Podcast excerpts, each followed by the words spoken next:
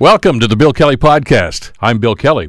Canada's climate change plan has been ranked among the lowest in the G7 by the Climate Action Network. And the G7's meeting this weekend in France. Are the leaders ready to make some deals?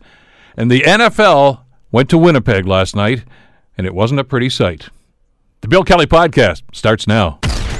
Today on The Bill Kelly Show on 900 CHML. Uh, the wealthiest countries in the world, including Canada, are lagging instead of leading in the fight against global warming. This is a report that's done by the Climate Action Network. That's a global association of more than 1,300 climate groups. They've issued a report card on the climate plans of the G7 nations uh, ahead of the leaders' uh, summit that's going to be happening, as we mentioned, in France. Uh, and they hope to pressure, obviously, these nations to step up their game. Uh, it's interesting to say that Canada is among the worst of the already bad G7 bunch. That's one of the general assumptions here uh, which kind of flies in the face of some of the stuff that we're hearing from uh, from the government. Joining us to talk about this is uh, Keith Brooks, campaign director with the Environmental Defence. Uh, Keith, thank you for the time. Great to have you with us again today. Yeah, good morning. This actually confirms what we're hearing from an awful lot of other folks that that and, and uh, you know I guess what started this conversation in earnest a, couple of weeks ago is when we found out we're not going to come anywhere near meeting the goals that uh, of the Paris Accord, uh, although that we signed on to that thing. And what's going on here? What's going wrong? Well, uh, there's a bunch of things that are going on. I think it's important, though, to first to, to to say that Canada really does, for the first time, actually have a national climate strategy and climate plan in place with a bunch of policies uh, that are going to reduce emissions. And some of those policies are we're going to have this clean fuel standard, which is going to reduce emissions from gasoline and natural gas. We, we have uh, going to phase out coal-fired electricity across the country. We have carbon pricing now across across Canada uh, and a few other measures that have been brought in by part in this pan Canadian framework. But unfortunately, all of those measures don't add up to sufficient emissions reductions to put us on track to the target that uh, this government pledged to in Paris back in 2015. So, is it because we're not doing enough, or is just have we started? Are we too late into the game here? Well, we got a bit of a late start on it, um, and some of the policies that uh, the government was moving on, you know, early have been watered down a little bit. Uh, perhaps the effects of carbon pricing may have been reduced a bit. It kind of came in a year later than it was supposed to.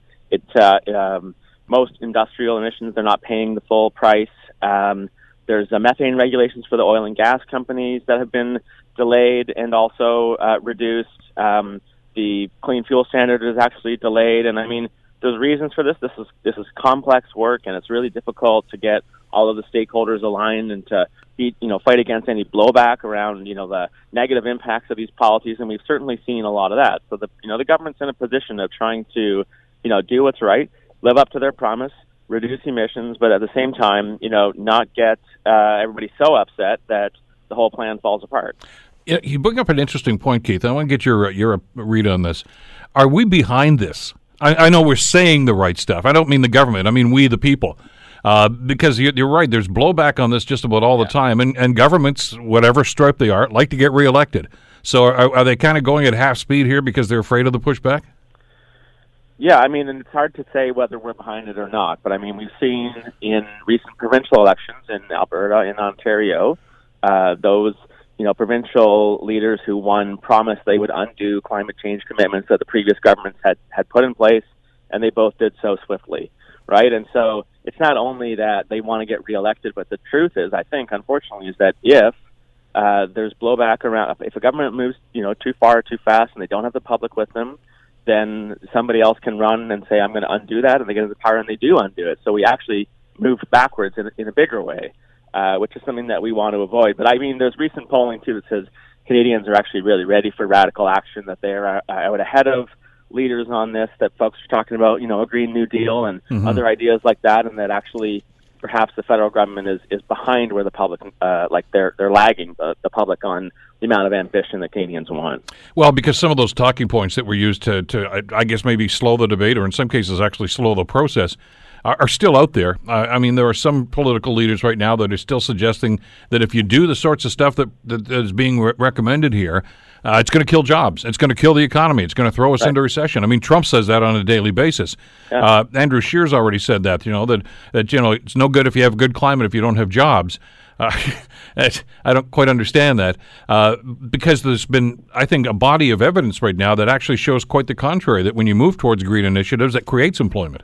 Yeah, there's there's no evidence to say it's going to cost any jobs. There's no experience that we've had in Canada or anywhere else where this was this costs jobs. You know, to say put a price on carbon and things like that. And in fact, uh, back in 2017, you know, the four countries that had carbon pricing in place were the four countries that led Canada in economic growth. So Quebec, Ontario, Alberta, and BC. Uh, those are the four countries with the strongest economic performance. So this, you know, and in Ontario, when we had cap and trade, actually, that that year we had cap and trade, we added 150,000 jobs. Mm-hmm. So it's not. I mean, there's no evidence to support this, but it rings true to some people, and and and politicians use it, you know, to rally, you know, certain publics and and scare people about the economy and kind of feed into this this thing that we're stuck in about this environment versus economy, which, as you say, it's not true. And actually, we really do need to break out of that. We've got to see if there's a big opportunity here. There's a necessity to fight climate change. There's an opportunity in doing so too.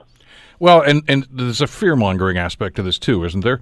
You know, yeah. uh, it, we've talked about there are things that affect our, our, our climate, and, and and some of them are minuscule, some of them you know major things that need to be dealt with. But uh, there was a discussion, you know, about the impact of the dairy industry and, and, and cows and everything, and and uh, people are saying, oh, you know what, if if you, if you move towards this climate stuff uh, like the Democrats are doing or the Liberals are doing up here in Canada, it's going to kill the farming industry, it's going to kill the dairy industry, going to kill the beef industry.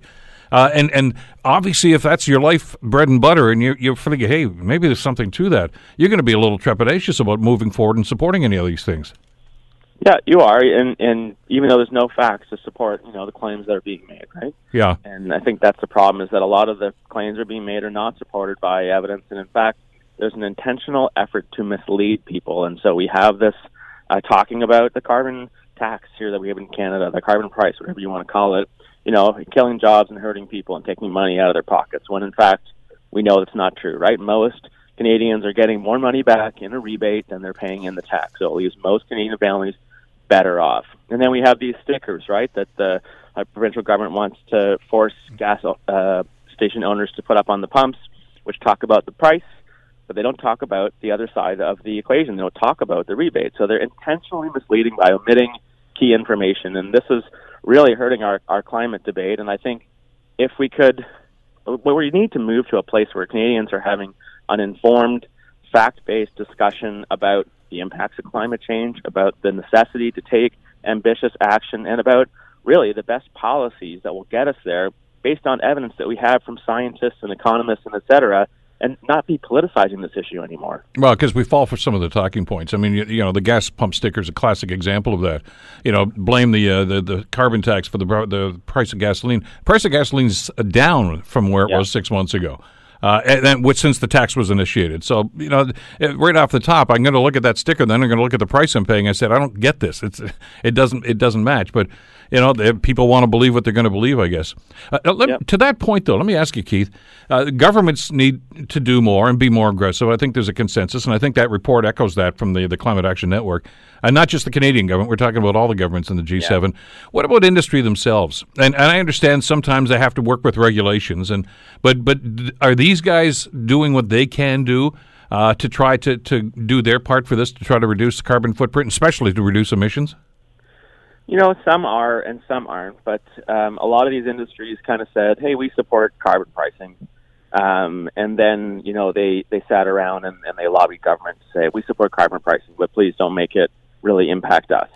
Um, and so they kind of support it in principle, and then and then back away from that support when it's actually going to be applied to them. And there's reasons that we want to guard against, you know, impacts on industry and impacts to their competitiveness because we don't want to lose jobs and we don't want to have companies pick up and leave and move their operations somewhere else because it's a less competitive environment, you know, here as opposed to there. But you know, I think we go too far on this. But I think that the companies who have been most disingenuous are actually the oil companies who stood on the stage with, you know, Alberta Premier, then Premier Notley, said we support carbon pricing, and then meanwhile, their industry association is lobbying vociferously against carbon pricing, is lobbying against climate policy, it's asking for more and more pipelines.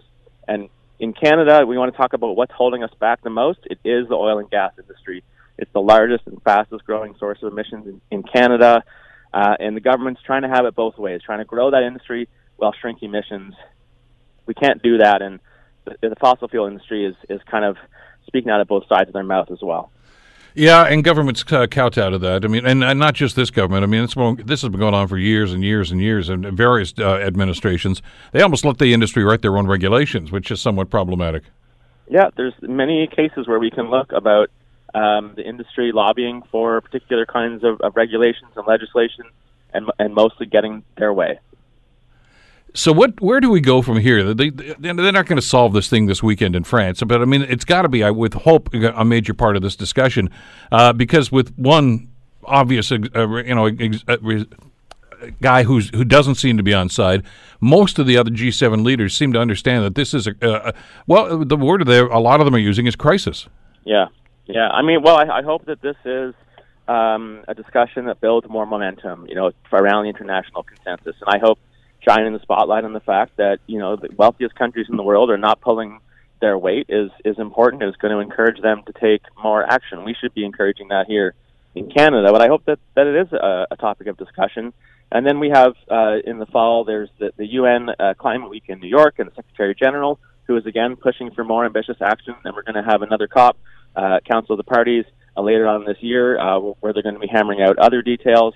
So I mean, there's many ongoing discussions, and I think what we've heard from Canada is that there's an intention to increase ambition and to ratchet up stuff. We haven't seen, we, well, we have seen some of the party platforms. We have not seen what the current government uh, plans to do if they if they get back into power. But they've said they're going to they're going to be increasing uh, ambition.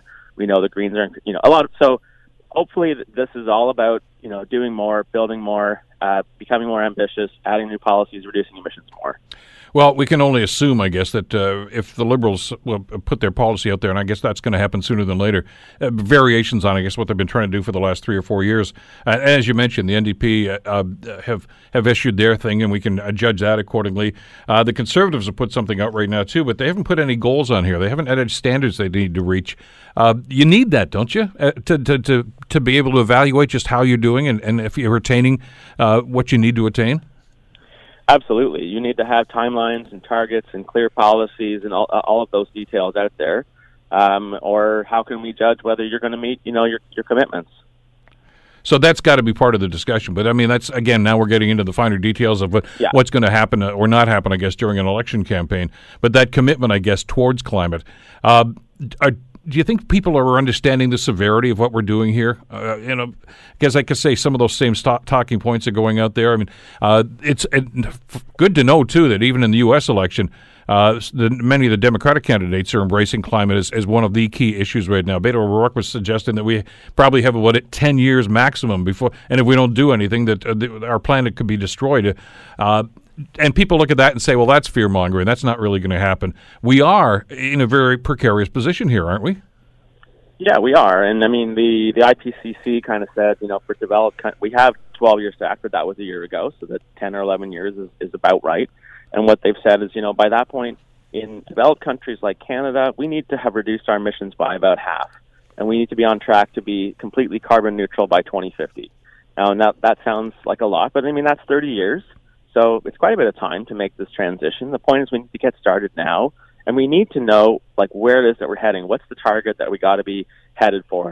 And it's basically have emissions by by 2030, zero by 2050. Um, so I think we can do it, but we have to get going on it. And I think it's important for Canadians, and this is all timely because this federal election is going to have an impact on Canada's pathway on climate change. Are we taking this issue seriously? Are we committed to more ambition, or are we you know, kind of saying the right things, uh, but putting out their loose policies and plans that, that lack commitments and lack lack substance. I'm all for politicians borrowing from somebody else that does it better than we do. Is there a template that you can look at and say, you know what, you, you could use a little bit of that, or borrow this, or use that program?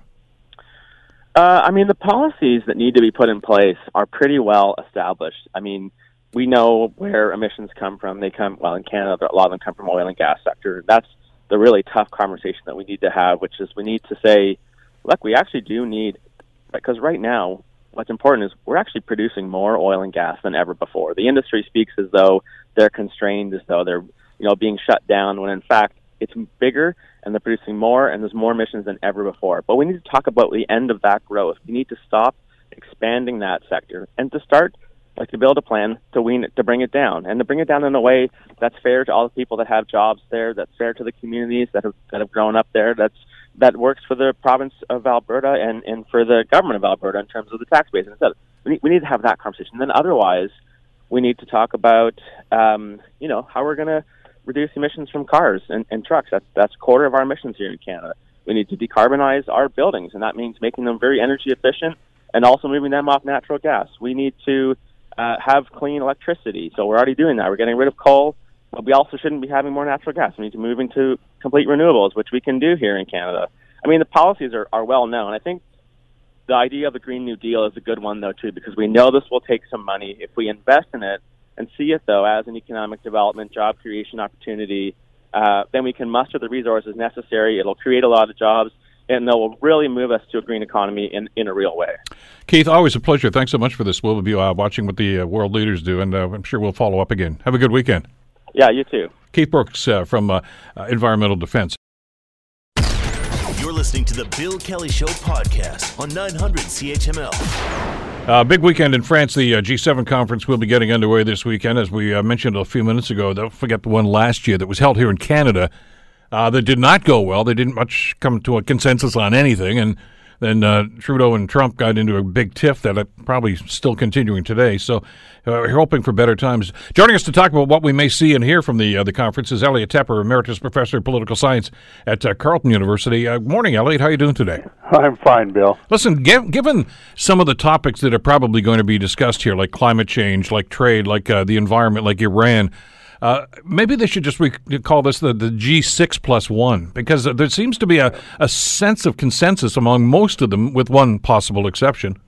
That was the phrase used last year when we chaired the G7. Yeah. And it was very difficult to get a final communique, which was then disavowed. So that was indeed, uh, there's that classic photo of all the other leaders standing and looking down at a contented Donald Trump who looked up uh, pugnaciously at everybody else. G7 um, was the G8. Uh, we know for a while Russia was there, and now it's not, and that's because of, for the first time, as our foreign minister just pointed out again during the meeting with Pompeo, for the first time since the Second World War, a European country uh, basically took over bits and pieces of another country, and uh, and then they were uh, asked not to attend. So this is a, an extraordinary meeting. The G7 itself is extraordinary in that if the countries there reach a consensus, the notion was that they would set basically the tone for international politics and ec- economics. It's for, first and foremost an, ec- for, foremost an economic club uh, with enormous uh, economic but also political clout. Yeah, and I mean, you know, there there are other in, uh, incarnations of this. I mean, there's there's NATO, and a lot of these people are involved in that. We get that, but this is this is supposed to basically be about economics. But uh, I, I, get a sense, at least from uh, some of the comments we've heard from uh, Prime Minister Trudeau and uh, President Macron, that uh, the environment's going to play a major part in some of these discussions. Yes, remember we did chair the meeting last year, and mm-hmm. certainly the environment. a couple key themes: the focus on inequality, economic, but also gender inequality, and on uh, climate. Those were themes that Canada wanted to have discussed, some of which was carrying over from previous G7. This is a an agenda setting uh, club if it works. The topics that get discussed are meant to be the topics that need to be discussed for uh, the international order, keeping in mind that we may be heading to a global recession or certainly individual countries, major countries, will that even be addressed? So the whole issue of what will co- come up and what won't is is there. A lot of what happens at not only this meeting but other meetings similar, but this is a very special meeting given the countries in attendance. A lot of what goes on is informal, off the record, mm-hmm. and a lot of the subjects that get talked about also therefore aren't known in advance. Well, especially if it's uh, Trump involved in the meeting, because he doesn't take notes or doesn't have anybody take notes. Uh, but those are those those are other incarnate. We'll see what happens with these things later on. But the breakout sessions are pretty important, uh, and one of them we're told, Elliot, is going to be uh, Boris Johnson and, and, Justin Trudeau, and, and, again, it's going to be about trade. Yes, uh, this is Boris Johnson's debut. Uh, he's coming there as for the very first time. He's got a one seat majority and facing a vote of no confidence on September 3rd. So we don't know uh, how many times, but yes, he's going to be a different and fresh voice there. Uh, the bilateral meeting that we plan to have, and by the way, uh, it's been announced that Trudeau's having a bilateral with Donald Trump, which is uh, obviously very important as well. So Boris Johnson is there to say Brexit is a really good thing and we're going to handle it well and try to reassure people. I'm not sure how far he'll get with that because he's dealing with Macron and with Merkel, and they both are saying that um, a no deal Brexit and a Brexit that involves nothing about the Northern Ireland or the border between the two Irelands is, is very difficult. So the, the main point here is that you've got people who are dealing day to day with some of the hot topics in the world today, economic and political, and here's a chance for them to meet and to thrash it out, sometimes off the record and behind the scenes. And and we've seen some of those things happen in the past, obviously. But uh, the Brexit thing is going to take a, precedence, obviously, because a lot of those nations are going to be involved in that. Uh, he's already gone. To, uh, Boris Johnson's already gone on a tour of uh, some of the European capitals this past week, I guess, in anticipation of the conference, uh, trying to garner some support for uh, for what he's trying to do here with Brexit, and, and, maybe even get a little bit of leeway from these guys. But I, I get the sense, Elliot, that both Macron and Merkel are, are, not in any mood now to be forthcoming like that. Both their economies are struggling along right now, and I can't see that they've got too, too much to give at this point. Also, by the way, the EU is a member uh, ex officio of the G7, mm-hmm. so they are there in an official capacity as well. The whole Brexit issue is just one of many, many crucial issues that all have to be dealt with either on the table officially or behind the scenes in bilateral meetings. Uh, the long list did include Iran, but also, of course, China is going to figure very prominently in all this. We know that Michael Pompeo was just here he's meeting uh, with tr- Trump just before Trump gets on the plane, having just taken away from Ottawa the very clear message that we have grave concerns over our two hostages, mm-hmm. uh, and that he would like uh, more. We would like more support on that. That message may be delivered directly, since it's you know Pompeo leaves here and goes down and uh, has lunch with Trump uh, just before he gets on the plane. So the last thing he hears, we'll see if there's some progress on Canadian priorities, including our bilateral issues with China. Will that get any extra push as a result of this forthcoming meeting? I thought it was rather curious. One of the comments that Pompeo made uh, after he he met with the prime minister, uh, and they did talk about the Chinese, the detainees, the Canadians that are there. But Pompeo seemed to suggest that uh, that there was no direct link between that and and the Meng Wanzhou situation here. And I, I, I don't know if that's because he's trying to absolve the U.S. from any responsibility here because they're the ones that asked for this in the first place. But there's a, it's a very, very direct uh, connotation and, and connection between the two. Well, it's also a direct contradiction of the president last December. Yeah. But, you know, Trump says a lot of things offhand, and it's very difficult to know whether he'll come back to them or not. But uh, last uh, December, the president of the United States said, "Oh, we can we can maybe trade off one and the other. We're in this trade dispute with China. They want Meng Wanzhou. Maybe we, we can do something. And so Pompeo was here in part specifically to deliver that message that uh, this is not a bargaining chip issue, that these are totally separate. He said they're not moral equivalents, that the U.S. Uh, and Canada working on an extradition treaty is part of the judicial uh, process, and that ha- trade disputes are totally something else altogether and they should not be mixed up. Um, that does suggest that one of the obvious ways of getting out of the situation for Canada vis-a-vis China has been foreclosed, at least uh, for the moment, from the Secretary of State, because one of the there were two things actually that came out. One is, yes, we're going to let this go ahead, but the other side of that is, no, we're not withdrawing our extradition request, which is the very simplest way of uh, solving this problem, they're saying, yeah, well, never mind, we, we don't really want her after all. And that doesn't seem to be in the books. Unfortunately. Uh, back to the, the Johnson Trudeau meeting, uh, and and obviously, uh, you mentioned uh, the the concerns, the grave concerns, some would suggest uh, that uh, the Conservatives and Boris Johnson have over in the UK right now but Brexit exit, which is going to be at the end of October. Uh, essentially, he's looking at Canada as kind of a soft landing here, isn't he? He wants a trade deal, something he can, lean back on until he gets that Brexit and the European thing sh- sorted out.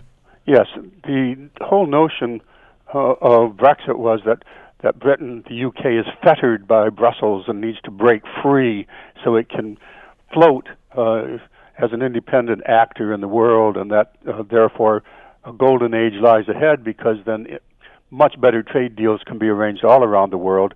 And of course, uh, the most obvious one right now is that Canada has with the EU uh, something called CETA, and the quickest way for the UK to proceed is to come to Canada and say, well, just we're already in CETA, so it's all negotiated. Just uh, just sign on and make a new trade deal with us immediately because we really need one. Uh, I'm not sure if that's going to play well on the Canadian side. Well, how would that, if they did that or even agreed to have that discussion, how's that going to be received by the EU? Yes, not well, I would think. But the EU, of course, theoretically is not a player in this. The EU is saying, you know, as long as you're with us, here the, here's the deal. And if you're not with us, well, good luck elsewhere. So that elsewhere does include us, but it also, more importantly, includes the U.S. Perhaps we've talked about this. Uh, here we have the, the master deal maker in Trump uh, having uh, Britain come cap in hand saying, please make a trade deal with us. And he's likely to see this as a distressed asset that he can pick up. Trump, you know, 10 cents to the dollar, 50 cents to the dollar. So I, he's not likely to get, uh, Boris Johnson's not likely to get a great uh, trade deal with Trump, who keeps saying, sure, come on, I love Brexit. Let's have many more beautiful Brexits, and we'll make a great deal with uh, the UK. But their UK is starting at a great disadvantage when dealing with not only us, but more importantly with the U.S. Elliot, when I was talking about this earlier in the show, I, I said, you know, listening to what's going to be happening over there is important, but watching too. I mean, body language tells an awful lot uh, when these guys get together. And I don't just mean for the photo op, but I mean get, get the meetings together.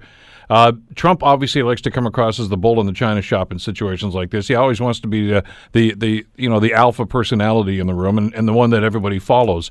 Uh, there's a lot of pushback from some of these leaders right now. So, are, are we going to see that tension uh, between some? Because obviously, uh, there's no love lost between Trump and Merkel. Uh, he seems to like Macron, uh, but Macron's made some rather uh, strange con- statements about Trump and some of his policies in the last little while too. There's, there's, I, I don't see a group hug coming. Maybe that's the best way to put it. well, given what happened to us at the end of our chairing of it in Charlevoix. Well, we didn't. Uh, our chairmanships, by the way, it's a year-long chair. So uh, Canada is just now handing the torch, so to speak, to France. The whole question of what can possibly come out of a meeting with a Donald Trump in it is true of any meeting, and it's certainly true of the G7, given what uh, what's gone on before. I'm sure that Macron has given great thought of how to handle this, and the first thing he did is say, "We're not going to have a final communique," which is extraordinary, and therefore Trump can't rip it up. So we'll have to see how that interpersonal dynamic works out. Uh, every leader in the world is saying, "How do we deal with Trump?" Canada got a lot of credit actually for how we handled initially the Trump situation over the uh, over NAFTA. So the new NAFTA, incidentally, would be something that would be part of any discussion globally. Certainly, it was part of the bilateral discussion here. Yeah, I know. excuse me, the prime minister and, and, and, Mr. Pompeo talked about that, of course, and looking for ratification, uh, which obviously I, I guess is going to have to wait until uh, after the election now, since the writ's probably going to come down in the next couple of weeks. But uh, they, their insistence that Canada ratify this is a little hollow because I, I don't think they're going to do it on their side of the border anytime soon. Well, this is this is there's a lot of message sending. Um, Pompeo was sending a message to the Canadian public that yes, we have your back, uh, but also that was a message sent to China, and Canada in turn joined with Pompeo saying yes, let's get this done, which is a message to the Democrats in Congress, and now we have really the leaders meeting. We should probably expand a bit on the G7 uh, and what Canada hopes to get out of that. We Canada has as a priority climate, and because of the Amazon fires, climate, which was already going to be a, primary, uh, a priority, is now going to be apparently front and center within the G7. Uh, the, the, the priority for Canada on gender equality is, is there, but also Canada's having a meeting. Um, we should back up a bit. The G7 uh, plus uh, the EU is under a new format right now under France's leadership. They've invited leaders from uh, Asia. Uh, Modi is there, and Kashmir is likely to be discussed. Uh, El Sisi from Egypt is there, but there are a number of leaders from the African countries are there, and Trump, uh, Trudeau is meeting with them, uh, ostensibly on some of the issues dealing with the G7. But it's an opportunity to further pursue one of his goals, which is lobbying for their vote uh, when when it comes up for membership on the Security Council for Canada. That's, that's still out there. We seem to have pushed that to the back burner for some time, but I mean, I know it's still a priority for the government to it be able to do that. It's a very clear priority. If you visit Foreign Affairs, as I do, they've got uh, special posters up. oh, really? well, and it's this like like I said, there's so many subset texts to what's going to be going on here. Uh, the Trump impact uh, is is he seriously? I, I, know he's talked about it, but I mean, what he says he's going to do and what he often does uh, can be two different things. But he seemed to be under the impression earlier this week that he really wanted to push for the readmittance of Russia into this uh, yes. this group. Uh, Macron's already said don't even bring it up, but that doesn't stop a guy like Trump from doing it. No, I I've been trying to figure, uh, fish off the web, what America's priorities are going into the G7, and I'm having difficulty finding, as we can do for Canada, what you know. Here's what we hope to achieve, kind of thing. I think Trump possibly would try to use this uh, for its ostensible actual purpose, which is mobilizing a global economy to face an impending recession, because a recession, uh, Uh, which is bad news for any any country anytime, is a threat to his reelection. So there's a chance that he will try to play a leadership role on on why don't we all get together and be sure that the global economy stays stays whole. Also, he'll probably pre- be pursuing the situation regarding China, and Canada is certainly willing to sign up for that. The emergence of one way or another, China is going to be central to a lot of the discussions at the G7. Hong Kong is a factor in that, and uh, it's something you and I talked about, I think, last week, but didn't get picked up much. The expansion of what can only be called hostage diplomacy by China to now include the UK. So, the if, if you followed this, a member of their consulate in Hong Kong visited China and then was arrested. Mm-hmm. Uh, so, uh, maybe for legitimate reasons, but it gives the appearance that China has no interest whatsoever in playing by the normal rules of the game and the G7 is all about why don't we maintain the liberal international order? Let's all play by the rules of the game. Well, and convincing China uh, to do that is a mean task to, to be sure. Uh, it's it's so much going on here, and, and obviously, as you say, I mean, Trump obviously is concerned about the fact that he's got an election. I know he's he's saying all the right things that the economy in the states is booming, although there's some indicators that maybe it's not. Uh, and uh, I, I, guess their gravest concern right now is that it may start their downturn just around the time they start campaigning next year. Yes, and, and this meeting is an opportunity to do something about that if he sees it that way and if he pursues that as a priority. Those are two big ifs. Uh, and the body language and uh, and the chemistry between uh, the, the, all of them, of course, and what Trump does. Uh, that that final day when he, of course, as we recall, he left early from the Canadian session last year because he was getting ready to go see Kim Jong Un. Yeah, so that was uh, an important. That was a legitimate. And that, that was yeah. I, I, don't think anybody had a problem with that. The problem I think they had was the way he characterized the meeting, uh, which was contradicted by the prime minister when he went out to the meet the media about half an hour after that. Yes, um, there's still some controversy about you know, Canada did say the right things, but did they have to say it there and then? Yeah. Because that was it was predictable that, uh, well, to the degree you can predict these things, that Trump would react negatively, and he was clearly a reluctant visitor in any event. So the uh, again, the, that's focusing on the G7. The G7 is an opportunity. We'll have to see the degree to which it can live up to those opportunities, plural, because of all the bilateral meetings. All of the hot topic buttons of the world are there for discussion. I'm I have my own priorities. I'm personally want everybody to talk about nukes. Uh, we have nuclear threats going up, and it would be nice if the G7 dealt with that. And I think the um, the issue of climate change is is an existential issue for us, and also the overt theme there, inequality. A world that's run by plutocrats is not a world which is healthy for Canada uh, or other countries.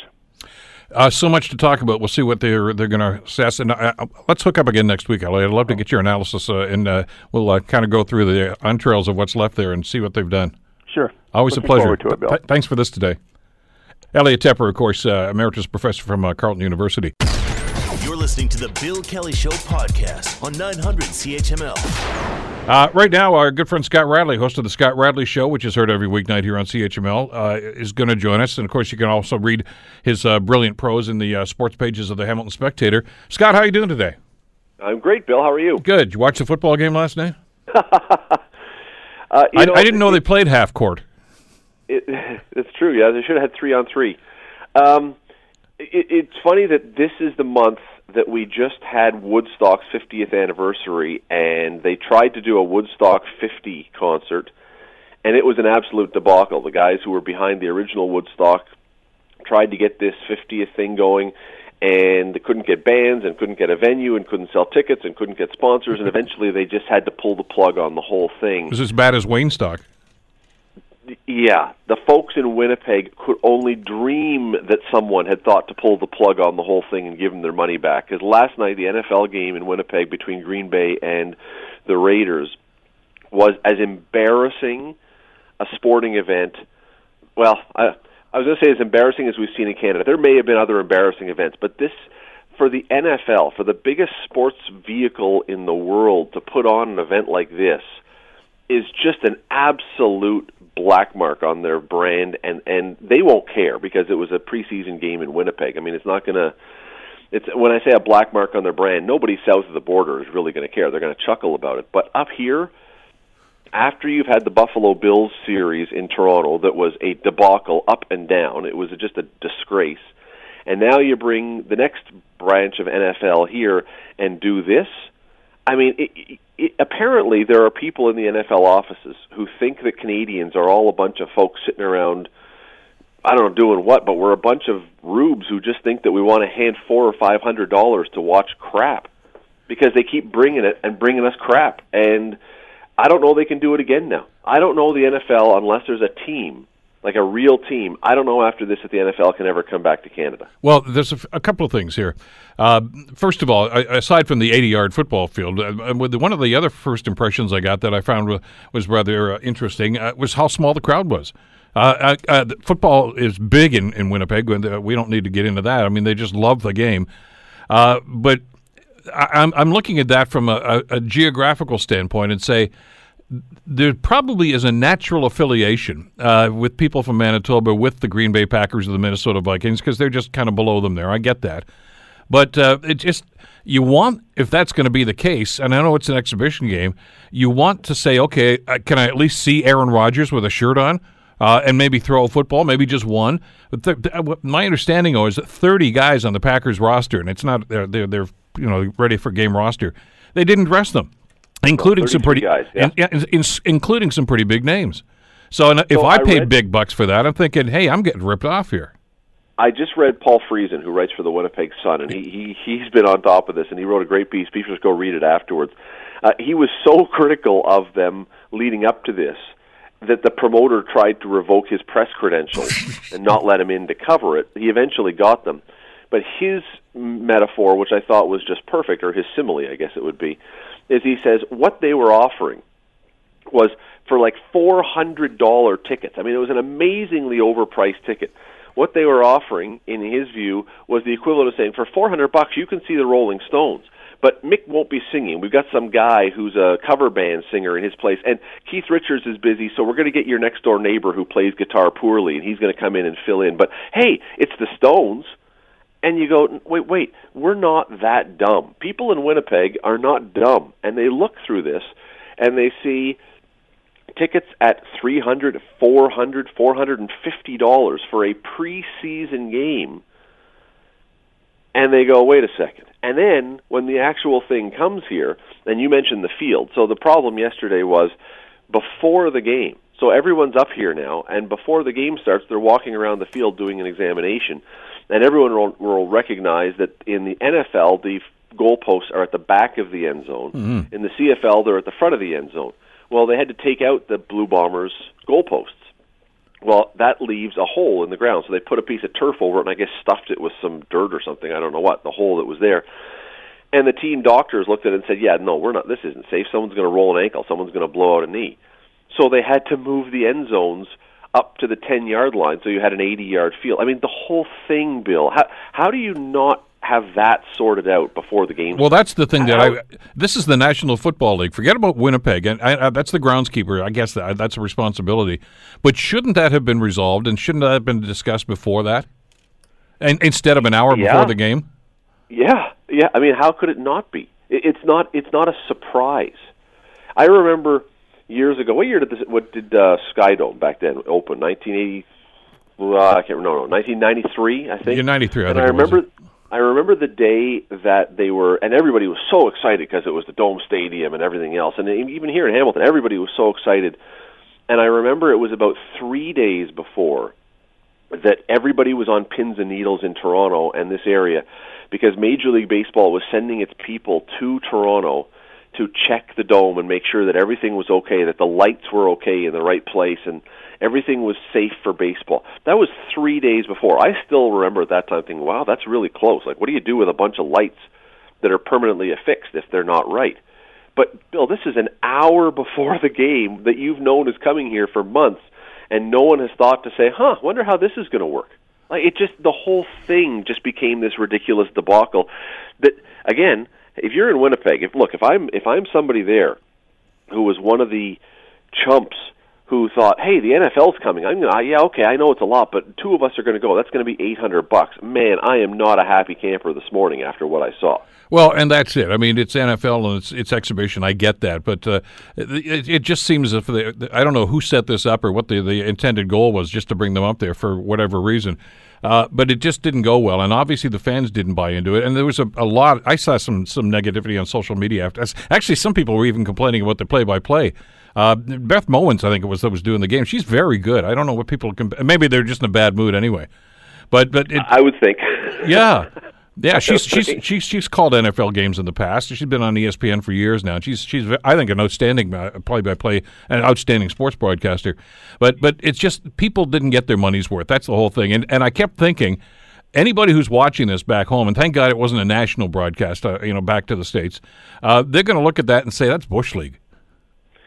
It is, but I don't blame the people in Winnipeg. In fact, I congratulate the people in Winnipeg because I applaud those who can see through moves like this where the promoter and the league and the teams all decide we've found a bunch of suckers that we can steal money from.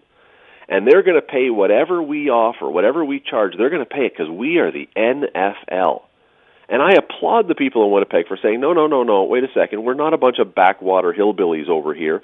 You want to do this, go to some college town in the States and see if they want to fork out this kind of money for you, because we're not. Uh, and, and as I said off the top, Bill, the Bill, everyone remembers the Buffalo Bills series for a number of years that was held in Toronto. And it was a disaster. It, it lost money. It was, it was horrible.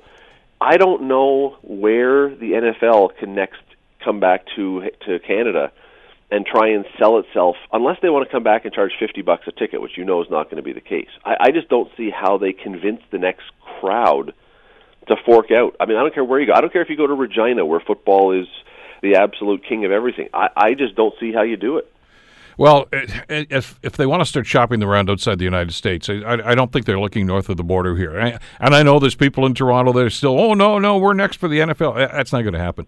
I mean, they went to Mexico City, remember, a couple of years ago, and they I think they put what 120,000 people into that stadium for the game. Yep. Now, now that. And that's that's a fan base, and in Canada here, maybe we're a little more discerning. I mean, you're right. The stuff at Skydome with the Bills was was a, a, just a disaster. Uh, they ended up having to paper the crowd. In other words, they were giving giving tickets away just to put people in the seats, so it didn't look as embarrassing as it did. Uh, but it, it just never took off, and I, I, that's why I'm wondering why they tried to do this all, at all places. I mean, you can sort of see that if it's a, a border town, like the the Buffalo to Toronto thing, it's an hour drive, or Vancouver with Seattle or something like that. But to to do one in Winnipeg, I mean, it's a bit of a drive for people. So this is just for the really for the Manitoba residents, and and judging by what we saw in the stands last night, uh, they just weren't buying it. That said, I still do believe that if you were to give Toronto an NFL team, and I'm with you, I don't think it's coming, but if you were to legitimately give Toronto its own team, and, and you'd have to build a stadium and all that kind of stuff, but if Toronto had an NFL team that was its own, it would be a wild success. I have no doubt about that. The problem is, an, an NFL team these days is going for between two and three billion dollars minimum Your stadium, the new stadia that they're building, are all costing in the neighborhood of about a billion dollars, and that's all U.S. So, so your startup costs are going to be in the neighborhood of five or six billion dollars. Who, I mean, there are some rich people in this country, and, and maybe you know somebody from the Thomson family or whatever wants to do that. Ironically, from Winnipeg, um, maybe maybe he's been soured on it. But boy, you're talking about a massive, massive investment. Even if you could get your hands on a team, and I don't know that there are many people who are who are able, let alone willing, who are. And keep one other thing in mind: the NFL likes individual owners. They don't want corporations. Rogers wouldn't probably be able to buy a team. So, who are the people in this country? It could work, but I don't I don't ever see it coming here because as you say, you can go to Europe, you can go to Mexico, you can go lots of other places with TV markets that are much bigger than Canada with revenue streams much bigger than Canada. Uh, just don't do this again. Well, there's a, there's an I think a, an even bigger stumbling block. Uh, just again to, to take the uh, wind out of the sails of any possible Toronto franchise. Uh, NFL owners look after each other. They scratch each other's back. I mean, it's a very exclusive club. And uh, you will, in my mind, never see a National Football League team in Toronto as long as there's a team in Buffalo. Uh, just as just as Buffalo would dearly love to have a Major League Baseball team, but they're never going to get one as long as the Blue Jays are in Toronto. Uh, Terry Pegula is the, the, owner of the Bills. He's got a lot of money, and and billionaires like billionaires, and we know that a large percentage of people that go to the Buffalo Bills games cross the border. They're they're Canadians. Uh, and that would that would kill the attendance at Buffalo Bills games if you put a team in Toronto. So it's just not going to happen. You are one thousand percent correct. You are because if you've ever been down, and I know you have, and I have, and many people listening have, have driven down to go to a Bills game. The lineup at the border, coming and going, is very, very long. There are a lot of people who go for that experience, to go for the tailgate, even if the team is horrible. And yeah, you're right. You suddenly lop off in a very small market. You lop off 20, 25, 30 percent of their potential audience. Now that team dies. So I, you're right. I, there is for that reason alone, they're, they're never going to. And, and they can say the reverse is true. Gone. The reverse is true with baseball too, and that's and that's a tragedy because baseball Buffalo is a great baseball town. It's a great sports town, uh, but they got a great little stadium there just by the lake, and, and but and, and I know they've applied when they have a, a expansion talks about Major League Baseball. Buffalo's applied, uh, and they just don't get past that first round, and it's because uh, the people that own the Blue Jays simply say you can't do that to us, and they don't because Major League Baseball owners are just like NFL owners. They they they look after each other. They're not going to in markets like New York. You can do that because there's 85 billion people there. That's true. No, you right. you could build a you're new arena, right. a new stadium. Uh, in, on the shores between Jersey and New York, and 70,000 people would show up just to find out why the lights were on. I mean, they don't care. They just show up for that because there's so many people there.